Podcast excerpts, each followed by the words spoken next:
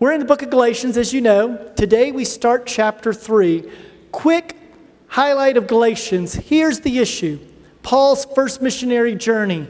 He comes back, planted several churches. They received the gospel of Jesus Christ that we're saved through faith alone, by grace alone, in Christ alone, as revealed in Scripture alone, for God's glory alone. They received that Christ is enough.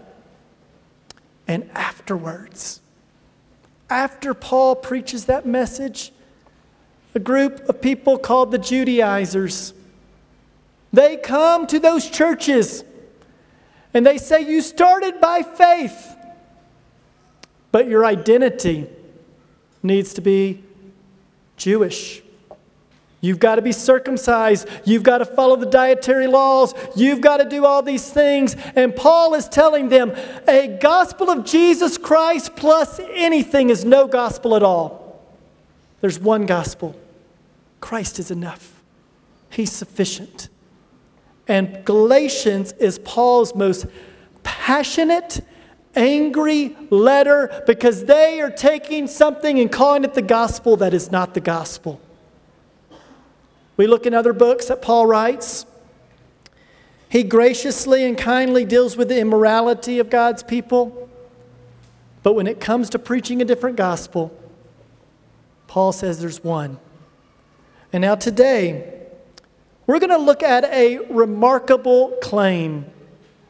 This remarkable claim comes out of what we saw last week. One of the verses Steve preached last week, we're going to put it on the screen. It's 2:20, Galatians 2:20. Hear what this says, I have been crucified with Christ. And it's no longer I who live, but Christ lives in me. And the life I live in the flesh, I live by faith in the Son of God who loved me and gave himself for me. Now, listen to this. I have struggled with this in my life. And I venture to say, if you're honest with yourself, this is a struggle for many of us here. Paul is going to teach something that is radical, something that your flesh isn't going to do real well with. Paul's going to say this You're saved by grace in Christ alone, you're justified by Him alone, but you're also sanctified by faith, not by works. See, so many of us, we buy the false belief that we're saved by faith, but then it's effort and it's works and it's your effort and it's your works that make you holy. It's your works that make you like Christ. No, it's by faith, is what the Bible teaches that we're made holy, that we're made like Jesus, that were what the theologians would say we're sanctified. That means we become holy. So let's look at our passage today, Galatians chapter 3, verses 1 through 9. If you would please, let's stand for the reading of God's good word. Words will be on the screen. O foolish Galatians, who has bewitched you? It was before your eyes that Jesus was publicly betrayed as crucified. Let me ask you this Did you receive the Spirit by works of the law or by hearing with faith? Or are you so foolish, having begun by the Spirit, that you are now being perfected by the flesh? Did you suffer so many things in vain, if indeed it was in vain? Does he who supplied the Spirit to you and works miracles among you do so by works of the law or by hearing with faith? Just as Abraham believed God and it was counted to him as righteousness. Know then that those of faith who are sons of Abraham, and the scripture foreseeing that God would justify the Gentiles by faith, preached the gospel beforehand to Abraham, saying, in you shall all the nations be blessed. So then, those who are of faith are blessed along with Abraham, the man of faith. This is the word of God for the people of God. And all God's people said, Praise be to God. You may be seated. God, your word declares that all men are like grass, and all our glories like the flowers of the field. The grass withers and the flowers fade, but your word, O Lord, it's your word that stands forever. May this be the word that is faithfully preached today, unless you speak. Nothing of any eternal significance is spoken here today. So speak, Lord Jesus, we pray. Amen. Paul starts off this passage in a very direct way. Oh, foolish Galatians. Now, those are what we would call fighting words where I come from. I'll tell my boys often, I say, you know, growing up when I was a boy, people fought a lot. And you had to learn one of two things when I was growing up. You either learned this how to fight or how not to get in a fight. Well, I wasn't a very big guy, so I chose I want to learn how not to get in a fight. And here's rule number one on not getting in a fight don't mess with the big guy, don't mess with the bully. That guy, stay away from him. And let me tell you, these group of people, the Galatians, Paul comes right in and he's picking a fight, it seems like. These Galatians, listen to what they were. They were the hired mercenaries of the Roman Empire. They were the warriors. 100 years before this book was written, Cleopatra, the queen of Egypt, she had 400 bodyguards, all of them Galatians.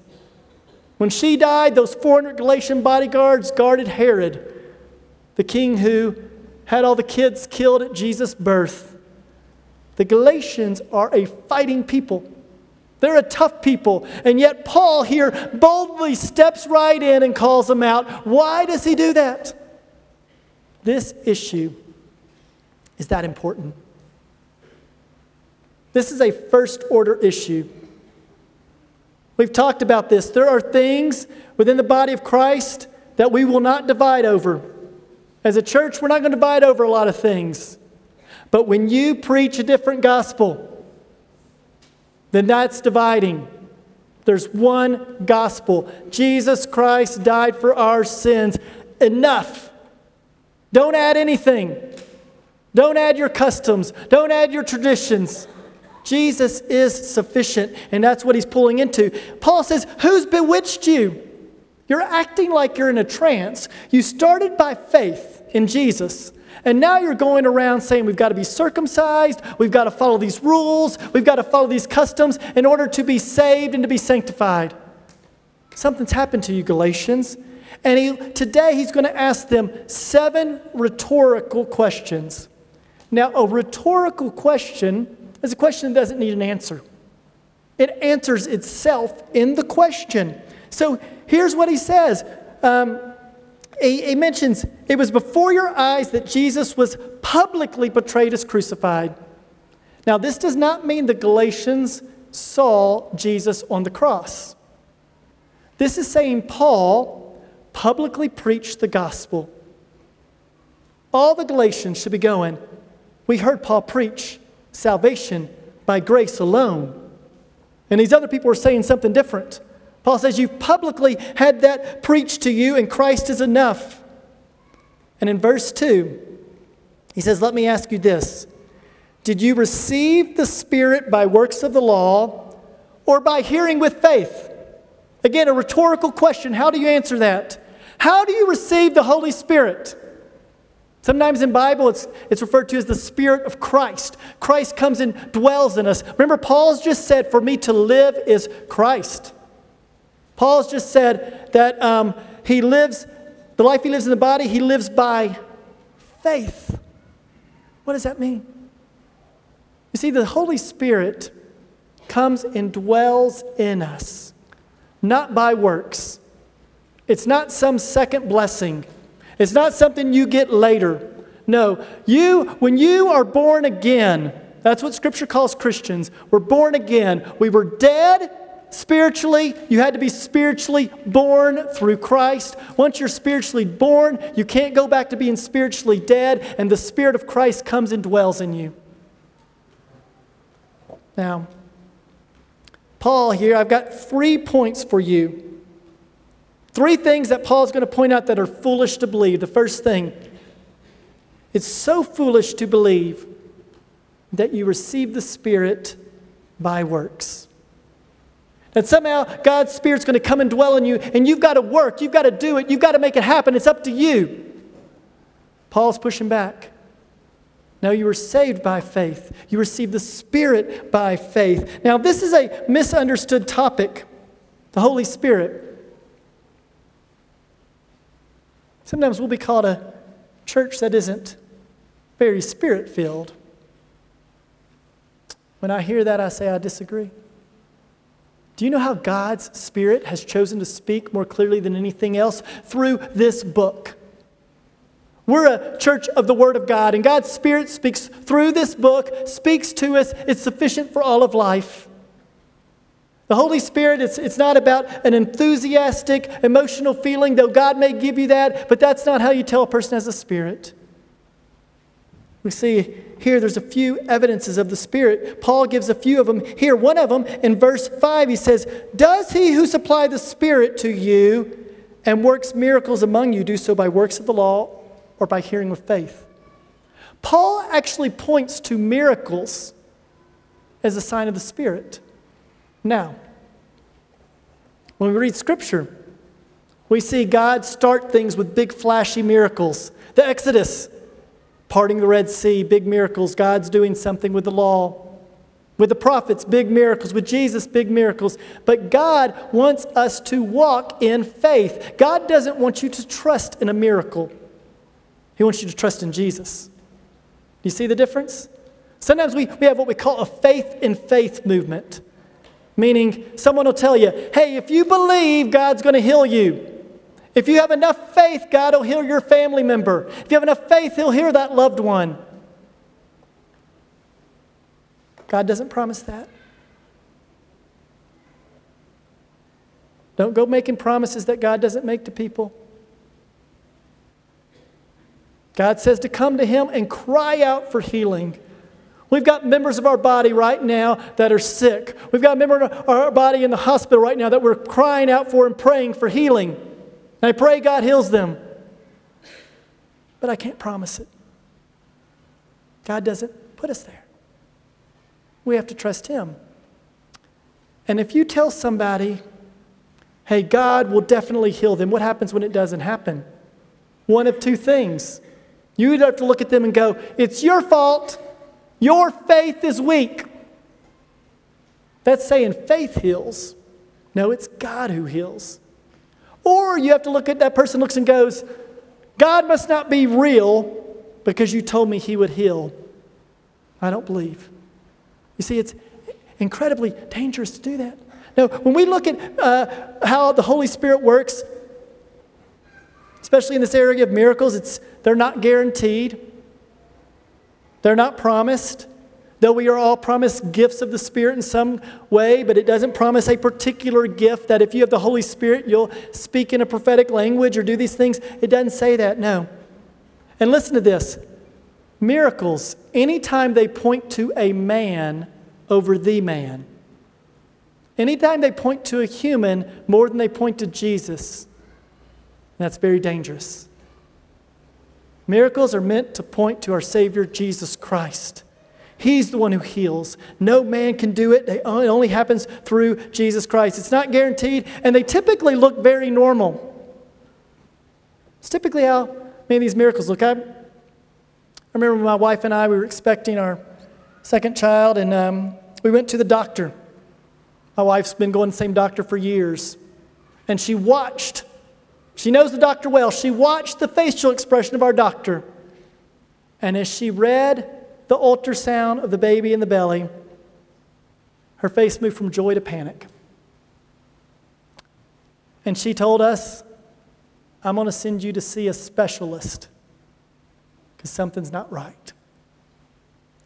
Well, we have enough medical people around us that people are looking up what the issues could be. We've seen what the issue may be and what it possibly is. And every issue leads to one of two outcomes short life and death, or a horrible deformation that this child would grow up with.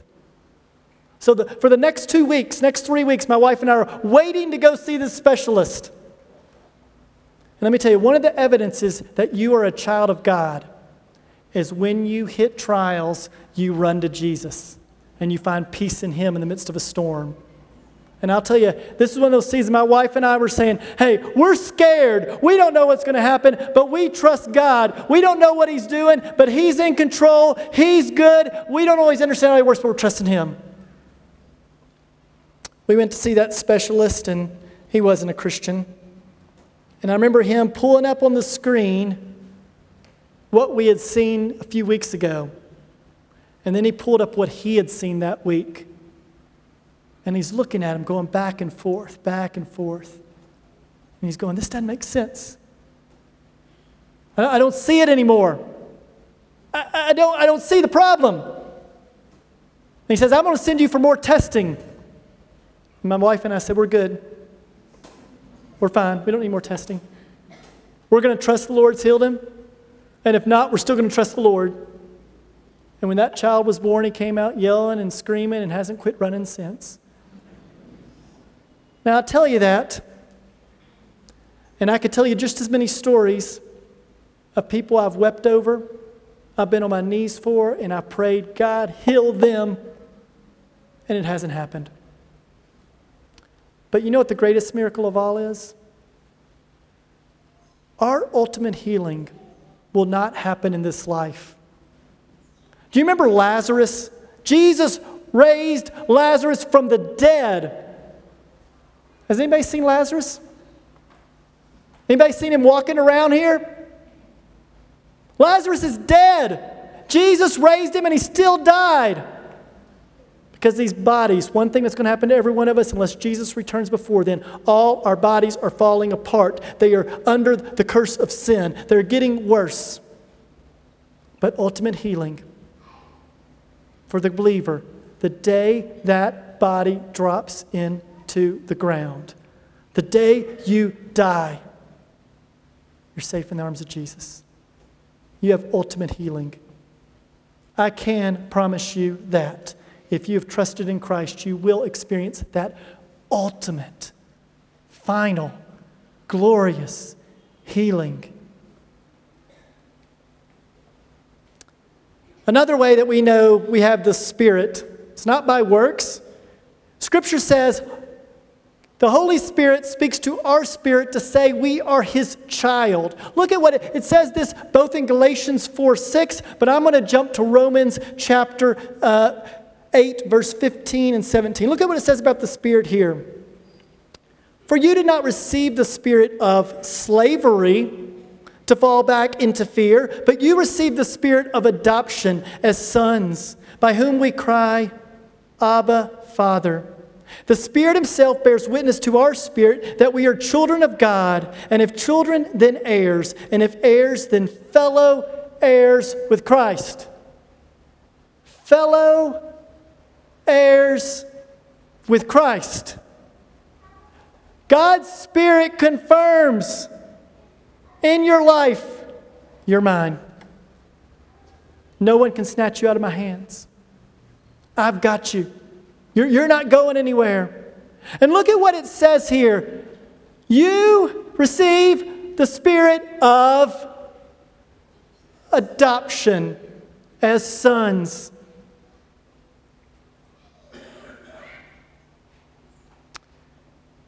In the early church, really from the first century all the way to what we call the Middle Ages,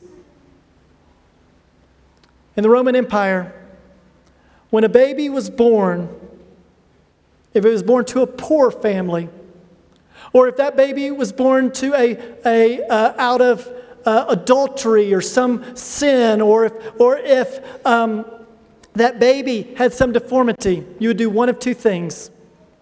You would take the baby and leave the baby on the step of a rich person, hoping that they would bring them in and make them a slave. Or you would throw the baby in the dump, and that baby wouldn't last very long. Do you know who came and collected those babies? Do you know walked around and said, There's a baby in the garbage? I'm going to grab that baby and make him mine. I'm bringing the house. It was the early Christians. The church, the early church, much of it was built on babies pulled out of the garbage or being thrown away. This is part of our spiritual heritage.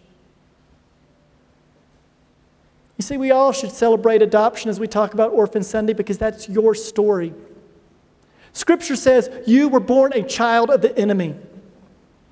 How does it make you feel? You're born a child of Satan, a child of the flesh, a child of this world. I don't like saying that. I, I, I, don't, I don't like that. Here's the glorious good news God adopts you in as his child. And look, it says, not just as a child who goes, hey, be thankful you've got a place to live, you're going to be the household servant. You're a full heir, full inheritance. When you stand before God, Christian, and God looks at you and says, Why should you come in? And you go, It's Him. Nothing to me, it's Jesus. God's not going to look at you and say, Well, you're only a partial heir. You don't receive a full inheritance like Christ. You're only a partial son. You're an adopted son. Jesus is the son. No, he goes, You're fully adopted in. You're a full heir. Come into my kingdom. God fully adopts us.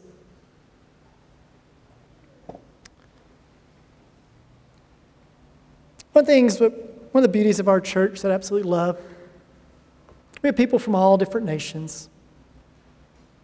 Like one of my favorite times of the week is stand here and look out and see beautiful faces from all over the world.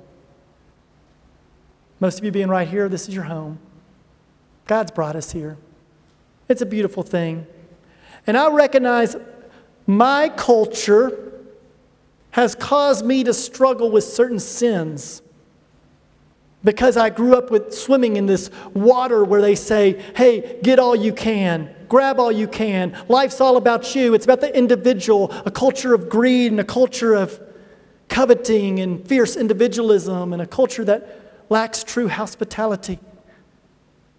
That's what I've been swimming in, and I still struggle with it. So I want to say this as lovingly and graciously as I can that our enemy has given a lie about adoption. He said that you adopt a kid, they're a second class citizen. I sit with people as they talk about adoption. I've sat with adults here in Ethiopia who've experienced adoption. They say, Yeah, I was brought into the home, but I was the servant. I was a second class citizen. That's what I grew up with. That's not a biblical view. That's out of line with the Word of God. I've sat with people that said, I'm afraid to adopt because my family will say, Hey, why are you giving that money to somebody else's kid? Take care of us. The enemy's done a number on this one. There's five million orphans here in this nation. In the past five years, 800 adoptions. Praise the Lord, but 800? 800 kids have been adopted out of 5 million? When I drive these streets, often when I mourn, I love this nation. I love you, the people of this nation. I wouldn't be your pastor right now if it wasn't for adoption. That's how God got me here. Over 12 years ago, I visited this church for the first time, taking part in helping my wife's sister with an adoption. But God has handed adoption back to Ethiopia. I don't have the option to adopt. God has given it to Ethiopia. May we be a church that changes the viewpoint of adoption. May we be a church that people go, they're crazy over there. Look at how radical they are. What are they doing? They're, they're taking babies in that aren't their own and saying they're their own and they receive a full inheritance. May that be our story. May that be our legacy. May God change this city and this nation, and may it start here. Tell you, I celebrate. We've had several families that have adopted this past year, and I celebrate what God is doing there. One of my missionary heroes, he's a international church pastor like myself, so I guess that's why he's one of my heroes. But I heard him say one time, you know, people make a big deal about me being a missionary.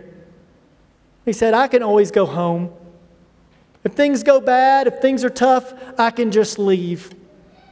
But he said it's those who adopt. They bring that child in for life.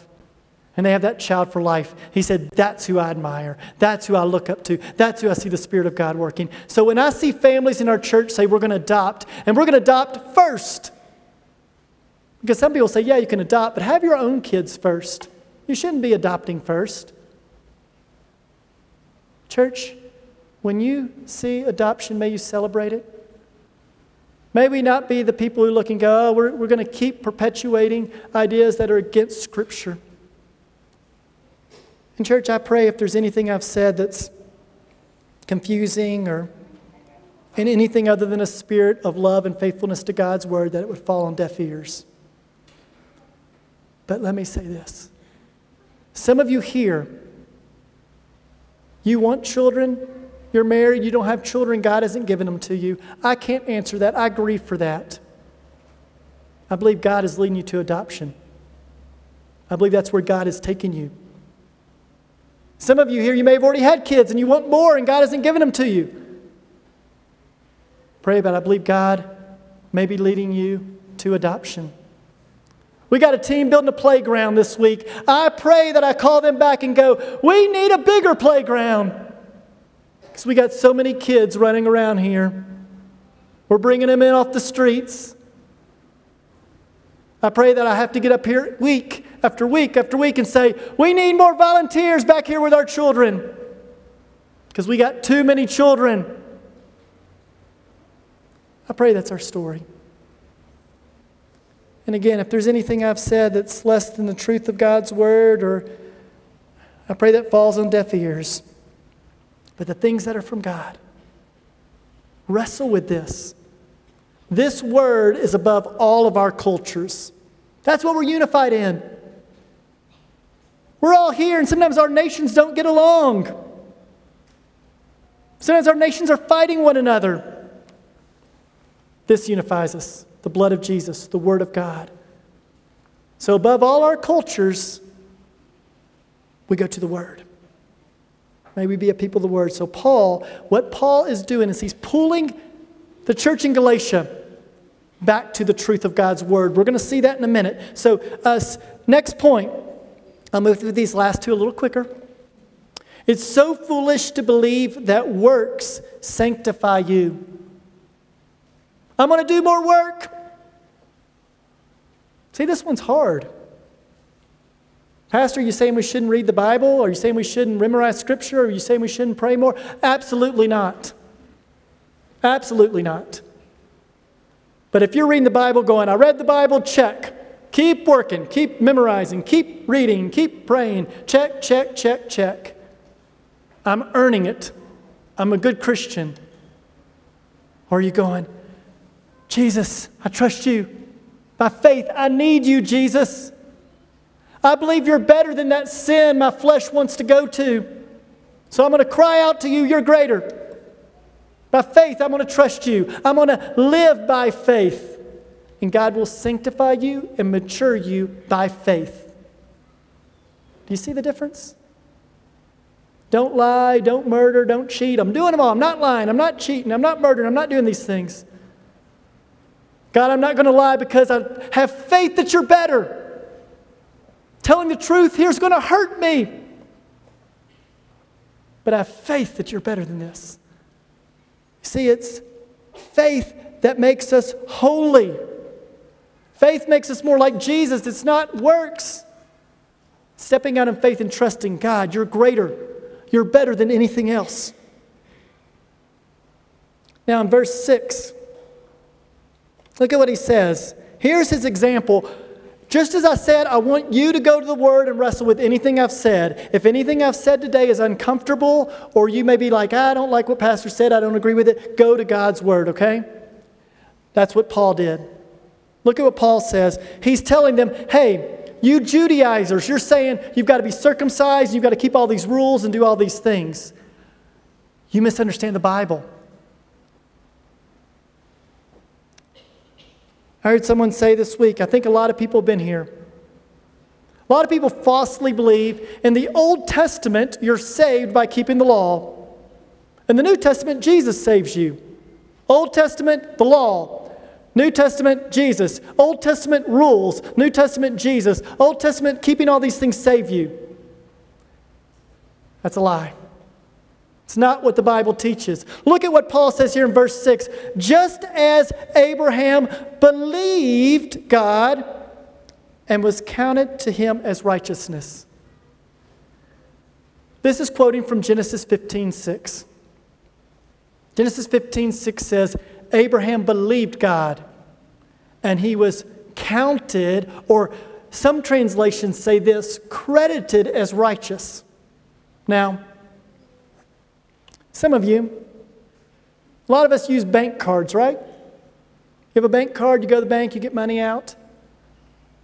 Now, not many use credit cards. We don't have credit cards here in Ethiopia, right? So we don't use those. But where I come from, we use credit cards. Let me tell you how a credit card works. If you're a good parent, here's what you tell your kids be careful with a credit card.